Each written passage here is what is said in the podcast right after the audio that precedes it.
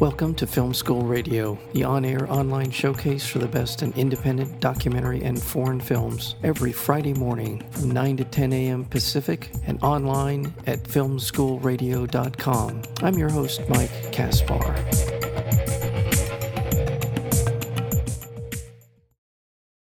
General Magic takes us back to the 1990s as a team of former Apple employees form their own company and prepare to take on Silicon Valley. From the very first smartphones to touchscreens to e commerce to eBay to emoticons, the ideas that dominate the tech industry and our day to day lives were born at this company called General Magic. General Magic is a film that tells us the story of great vision, grave betrayals, and epic failure that changed the world forever. And with that, we're joined today by one of the co directors of the film. That would be Matt Maude. Uh, the other as as high as well as one of the subjects of the film, and that would be Mark Porat. Uh, to both of you, welcome to Film School. Thanks for having us. Thank you. Well, I'll start with you, uh, Matt, in terms of your introduction into the world of General Magic. How did you come upon this story? How did you and Sarah decide to that this was a, a subject worthy of a, a documentary film project? So my story of how I came into making the film is mm-hmm. far less interesting than Sarah's. Uh, so Sarah and I directed and produced the film together. So if you'll allow me to just kind of suspend disbelief for a second and embody Sarah for one moment.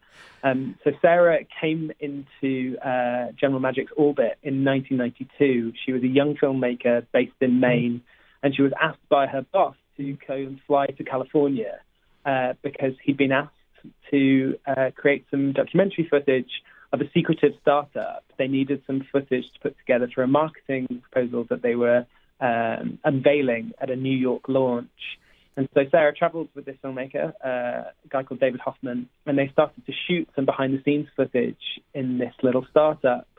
And Sarah was just blown away by this company. She'd come from filming and, and seeing corporations on the East Coast where everyone was very buttoned up and they were wearing suits and everything was very official and then she came to Silicon Valley where everybody was wearing board shorts and t-shirts and people were skateboarding around and there was animals like pet rabbits and the pet parrot and everything was just a sweaty mess basically. And she completely fell in love with it, uh, so much to the extent that she met her future husband uh, while she was working there. So Sarah and I kind of joke about it that she's been making this film for 25 years um, because all of the people that she met fast became friends of hers people that she stayed in contact with for years, decades afterwards. And it was always in the back of her head that she thought that this would make a fantastic film. And it wasn't until there was an unfortunate passing of one of the people that worked at General Magic that she thought, okay, this is the time to make the film. We, we, we can't lose anybody else. Uh, this is a story that needs to get told now. And so she started to kind of put out sort of feelers for it. And I uh, was a filmmaker uh, working in London and in the States, doing a lot of commercials. And I took a month off from work. Uh, I was in New York at the time. I crashed a bachelorette party, and one of the people I met there said, "I'm just about to start making a documentary feature film. Have you ever done that before?" And so I asked an avalanche of questions, asked to be introduced to Sarah, and in a really quick 45 minute meeting, I got hired onto the project um, because I felt that there was a huge emotional potential in the story. I think all the technological things are really interesting, but it is really the emotions that happen over the course of the film that I think makes it a universal story. And so I think I, I worked it out from the day I heard about the film in New York to the day we premiered it at the Tribeca Film Festival was exactly three years. So yeah, it was a, it's been a crazy little ride. Well, well, let's bring into the conversation the CEO of this incredible company, uh, General of General Magic, and that would be Mark Porat. Mark, tell us a little bit about. Uh, well, you were there when Sarah started this project, but uh, first of all, before we get too far, uh, before I ask the question. Um, I want to just say what a commanding presence you are in the film, not only as the subject of the film, but also in your in your vision for the company, which we see articulated by yourself and others in the film, and how how it echoes to this day, what you were talking about and what you were about. But uh, in, terms of when you met Sarah, or just uh, if you want to give us a kind of a background, more of a sort of filling in, uh, backfilling, if you will, the, the, the story behind how General Magic came into being. we had absolutely no idea that that anything that we were doing would be turn up in a film 25 years later. The the the essential vision that carried us into making the company, spinning out the company from Apple, um, came quite clearly um, to me and, and, and also others uh, when they joined of something that we now know as true and correct, which is everyone has a smartphone. That smartphone is connecting everyone to everyone and to an environment of sort of information and knowledge and companies and commerce and all kinds of things. We saw that. I, modestly, I must say, saw that quite clearly and, and arrived at that after years of, of thinking about the information society, where we're going as a society. And when I saw it, it became inevitable. It was something that I simply was gripped. I had to go do. So I joined Apple. Within a couple of years, had assembled all the ideas and the team, part of the team, and we, the board of directors let us spin out. We spun out and created the company. It was behind the clarity of the vision and the clarity of the correctness of the vision that these great people came and joined us, and uh, you know that's that's how it all happened. Yeah. Well, I want to describe some of the people that are were part of this original team of people, and uh, I will not do a very good job of describing just how important they were, but I'll just throw out some names and feel free to chime in with their sort of their contributions. But let's start with Andy Hertzfeld.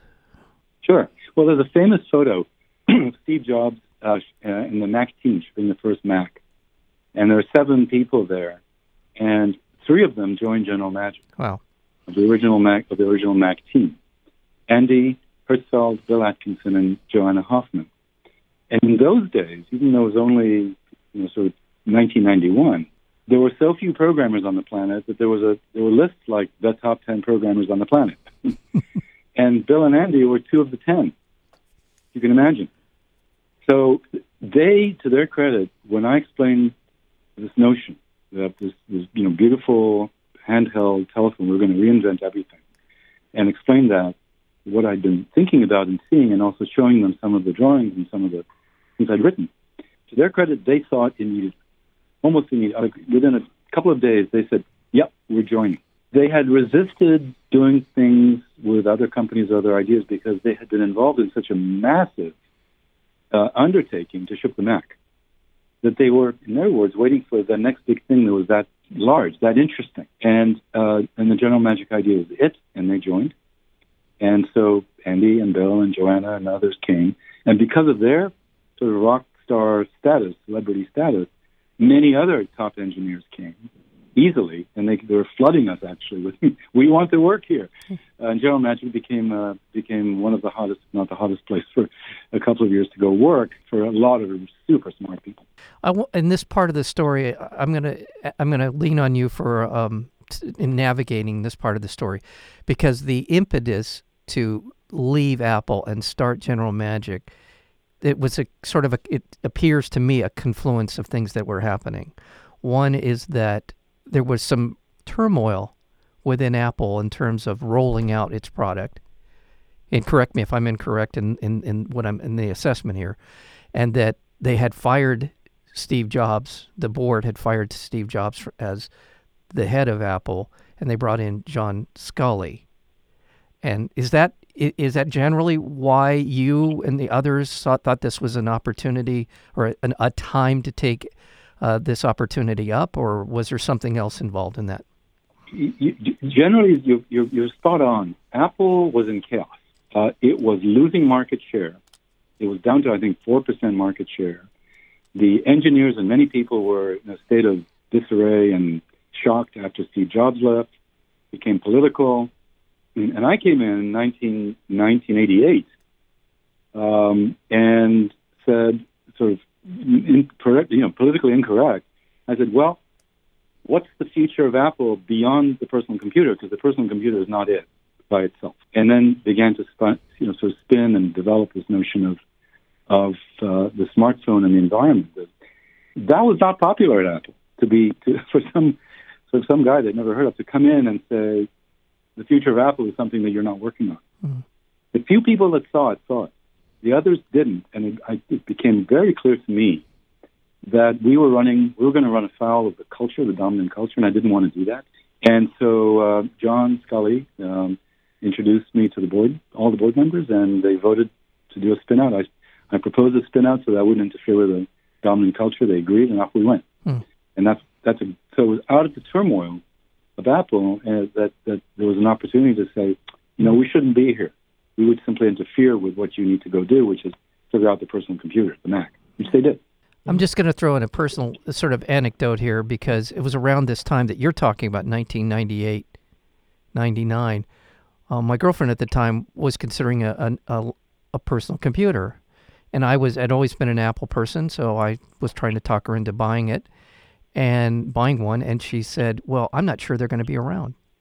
Why would I buy a hmm. computer that there may not be I may not be able to get maintenance on?" Now, in today's 2019 context, it sounds bizarre now, but at the time what you were describing, she literally was was resistant to buying an Apple computer for that reason that you're describing. So yeah, and I'm actually talking about 10 years before that because I joined Apple in 1988. right, and the chaos was on was on going on there, and it's true. There was there was actually you know sort of existential questions about about about Apple. But you know today you know Apple flirting with a trillion dollar market cap. Uh, half of that market cap, if not more, mar- market capitalization value in the market uh, comes from the iPhone. So so in some sense, it's exactly what happened. That the Mac was was eclipsed by this new environment that has become Apple's success. And I'm very, very, all of us who worked on it, you know, couldn't, are really happy about that because it's being done. As Joanna Hoffman said in the film, you know, if I knew it would be done right uh, by Steve and Apple and, and our vision would come to, come to light, I'd feel a lot better about the fact that we didn't, we didn't get it over the line. yeah. And that's how I feel also. Yeah, well, you should. Oh, it's incredible, and I, I, I will come back to you with, with uh, uh, more about that. But uh, Matt, Matt uh, Maude, I want to talk to you about in terms of putting this story together. Again, sort of uh, bringing the team back together. You know, the that uh, is in the film. One of the things about this film that is so compelling, it's such an entertaining film. It's such an incredible sort of overview of the era, but not only the way that our whole society has shifted into this acceptance of these technologies and how integral they are to our to our lives now. But I'm just kind of curious about uh, as you went through the different people uh, reconnecting with them on this. What was the sort of level of interest that you were receiving from Megan Smith and Tony Fadell and Joanna Hoffman in terms of wanting to go back over this story with you and, and uh, Sarah as filmmakers? Uh, we traded off the currency of uh, the the people that were part of the producer teams. So uh, I am one of three musketeers. Um, Sarah and I directed and produced the film, but the executive producer is a guy called Michael Stern, uh, is the third musketeer, and he's actually in General Magic. The film, uh, he was the the chief counsel, um, the lawyer there. Um, and then uh, a woman called Dee Gardetti, who was the first employee of General Magic. She was head of HR at General Magic. And they got in contact with all the people that worked at General Magic and said, We want to make this film and we want to make a truthful representation of the story. Would you like to be in it? And the thing that amazed me uh, coming into the film was is that uh, for something that you would, you know, from the outside, inverted commas, see as a, a failure, inverted commas, um, the people that worked at General Magic see it as this kind of almost university-like experience. It was part of their formative years where they actually met their tribe. They came together with people that were so like-minded and so passionate about what they were doing. And if you put them all into one building, it was like people discovering their best friends, people that they always thought could have existed, actually did exist, and they worked together. And so they would have these reunions every year, every 18 months, in which they would all get together and trade stories about the past. And they're so involved in each other's lives that they see General Magic as this incredibly positive emotional experience in their lives. And so the idea of us making a film and bringing back people together, I think most people really lent into and were really excited about. But it was because of people like Mike and Sarah and Dee who who put themselves into making the film that they felt like this was, you know, a trustworthy thing to do.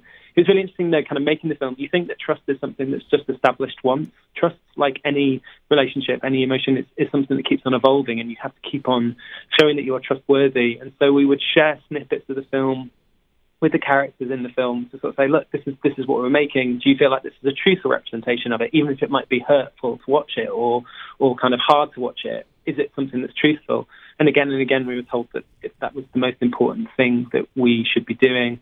Um, so yeah, it was it was amazing. You know, they, they you say with documentaries that ninety percent of making a film is access, and ten percent is making sure that the record button is on. um, you know, my my ten percent was pretty easy. Yeah. Uh, when you've got people that are, are, so willing and so open to to talk very vulnerably about uh, you know hard things that have happened in their lives. Yeah, uh, I want to remind our listeners we're, we're speaking with uh, the co-director of the film General Magic, and that would be Matt Maude, and as well as the co-director Sarah Kerruish, who's no not with us today, but we're speaking also with one of the subjects of the film, Mark Porat. I'm going to ask Matt in terms of just sort of the reaction that you've gotten from not only the participants, but in a general sense, what you've gotten in terms of the reaction to the film from uh, Silicon Valley people or people who worked in peripherally or at uh, General Magic. What's the reaction been to the film so far? Particularly for the participants within the film, I think it's been a very cathartic experience. It's really hard to come back to an experience that happened 20, 25 years ago um, and, and sort of kind of shake your, your personal narrative of it. I think we all have gone through different failures in our lives, whether that be in professional life or in our personal lives. And I think we have a narrative that we develop in our storytelling that helps us get over it. And when someone comes in and sort of says, actually, I want to retell that story to you, that, that can be quite hard. And I think what was really amazing in, in sort of making the film and then showing it to all the people that were involved in it is, that there was this kind of real feeling of catharsis of being that, that that was a really hard experience and a really challenging time. But look what it led to. That the ideas, the products, the the vision of making things, all, all of that was was right. All of that was the, the, the, the, right way to do it, and the way in which we all now have our products shows that.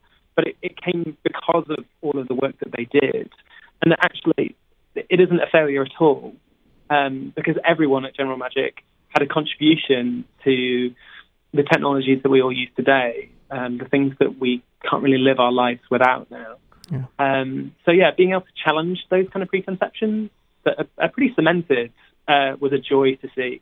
And then I think from a sort of wider uh, perspective, you know, being able to tell a story about engineers who too often are stereotyped as unfeeling, uh, very methodical, and, and very emotionless, to show that these are real people with real emotions that really hurt when things go wrong, I think it's really important because so often we think about Silicon Valley just through the lens of founders, and uh, sometimes those founders don't have the most expressive of emotions. So it's really important. I think you see that that it's real people that are making the technological products that we all use. That a real amount of heart has gone into the making of them, because I think that's what hopefully will inspire people to go into the same field to create the next technological prog- uh, products, or you know whatever career that they want to go into. It, it requires people with huge amounts of emotion, and uh, intelligence, and intensity in order to create things. Right. And you can see it in the film and the people I mentioned Megan Smith, Andy Hertzfeld, Tony Fadell, uh, and let's see what else Joanna Hoffman, John Sculley, Kevin Lynch, and all of those people. You, it comes across in the film that they're they not only is there sort of a nostalgic quality reflecting on what they were and what they went through and all of those all of the things that you would imagine for especially when you are literally living in a building where you're trying to create a business uh, trying to make it work, putting everything you can into it, and it comes across in their reflections on the, on their experiences at General Magic. Um, and and it's just it it's one of the things that really pulls you into this experience of watching the film uh, General Magic. By the way, for people who want to find out more about the film and screenings and all that, generalmagicthemovie.com is a great place to go. Uh, Mark, I want to ask you uh, sort of a two part question in terms of this experience for you. Uh, and there is a moment in the film where where you're sharing the personal cost of what this time at General Magic in terms of what it was uh, about for your personal life and your family life, your marriage. uh, which is uh, is is one, one of those moments in the film. Um, but also in, in that regard, but also, well, go ahead. Uh, tell me a little about your own personal uh, reflections on the film. well, back to a question about the draft Matt. When I first was invited to participate, my reaction was absolutely no way, will not do it. Um, that chapter of my life was was uh, incredibly painful. The end of it, not the beginning of it, but the end of it. And it took years to kind of come to terms with it in a private way, and then move on. Uh, and I couldn't imagine. I didn't have the courage, quite frankly, to reopen uh, all of those emotions that had been feelings and, uh, and, and memories that had been sort of packaged and and, and sort of cast out to, to sea. They were and they sort of sort of floated over the over the horizon. And here it was again. It was going to come back vividly. Uh, I, I had no idea how vividly. So I said, no, not going to do it. And I uh, sort of held to that position for quite a while. Um, and it's really to Sarah's credit, the producer's credit, and and others who said it's a it's it's a story that not only is a good tell for you, but it's it's going to make a difference in a lot of people's lives. You have to do it. And and slowly over time, I began to to sort of accept that, and then I said yes. And uh, even though I said yes, I must say the first couple of um, of interviews, I was pretty guarded. I mean, I was sort of editing in real time to make sure that I, you know, that I didn't expose too many feelings. And then, and then I dropped that, and finally, you've seen on, you've seen on the screen uh, what I was finally able to, yeah. to reach, which was, which was to really be in touch with a, uh, not only the, the joy and the glory of what we were doing and the, the awesomeness of it, which I still feel today. That's the, that's the dominant feeling, but also the um, the the pain associated with the damage and, and also the damage to the family, to the marriage. Mm. And that all finally came out in film and and and on the screen. And when I first saw it at the Tribeca Film Festival, the premiere, uh, world premiere, it was really hard to watch. But now, having seen it a few more times, I think I just now own it, and and it's a story that I'm that I'm kind of grateful that I can share with other people because I know everyone has been through some version of that in their personal and, and other and professional lives. Yeah. It's a universal story, and so it, it, it's good to participate in it. Yeah. I want to ask a question, and I, I don't want it to sound like I think it may come out, and I, I'm going to ask it, try to ask it. Okay. Uh, uh, which is putting yourself back in that time, putting yourself back in that in those those that very high pressure, percolating sort of world that you were living in at that time.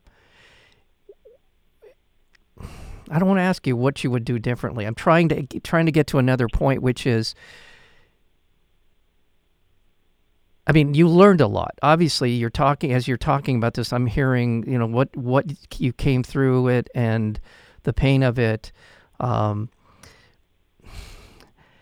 is there was there anything in that period of time at, at what that you said to yourself because you seem to be somebody in the film, especially comes across as you were not only the head of this company, but you were you were you were the visionary for the company. You were the philosopher for this company, and you, as you said in the film, you got it when you thought about it. You thought where the where the where the where, where the future of of communications was going, where the future of our technologies were going. You got it, and you and you were able to in, pull all of these people into that vision.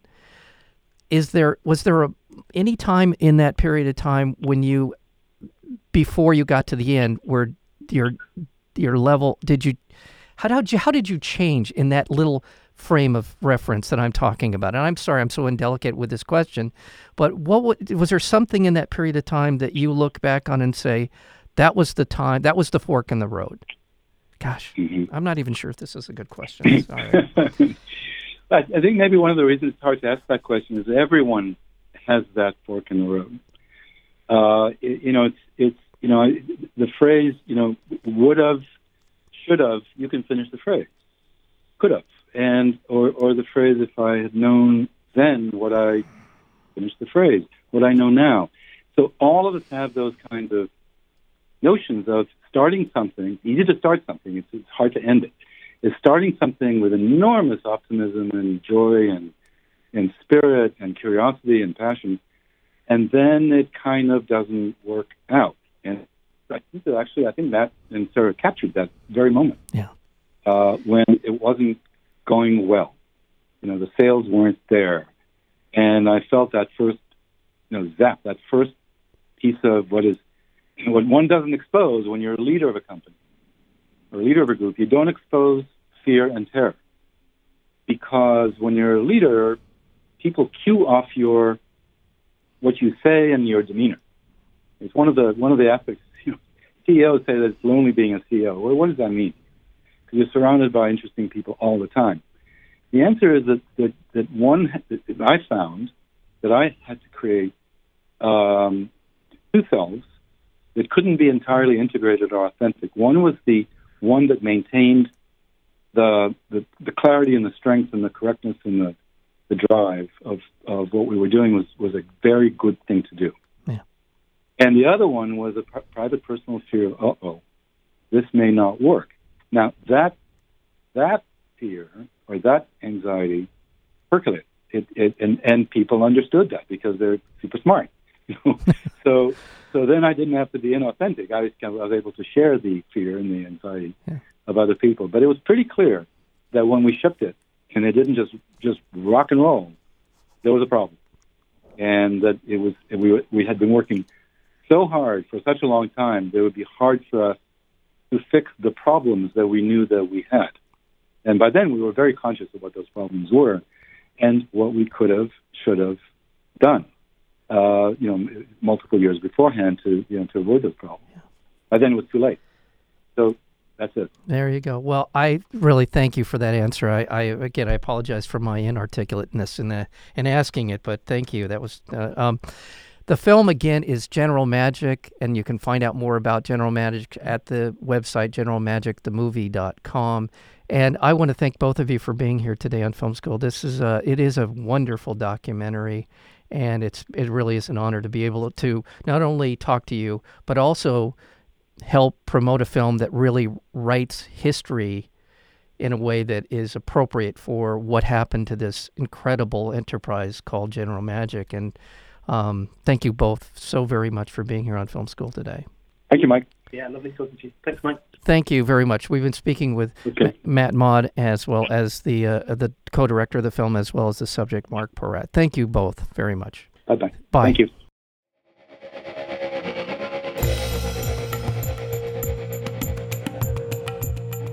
You've been listening to Film School Radio, the on air online showcase for the best in independent documentary and foreign films. You can find out more about the program at filmschoolradio.com. I'm your host, Mike Kasper.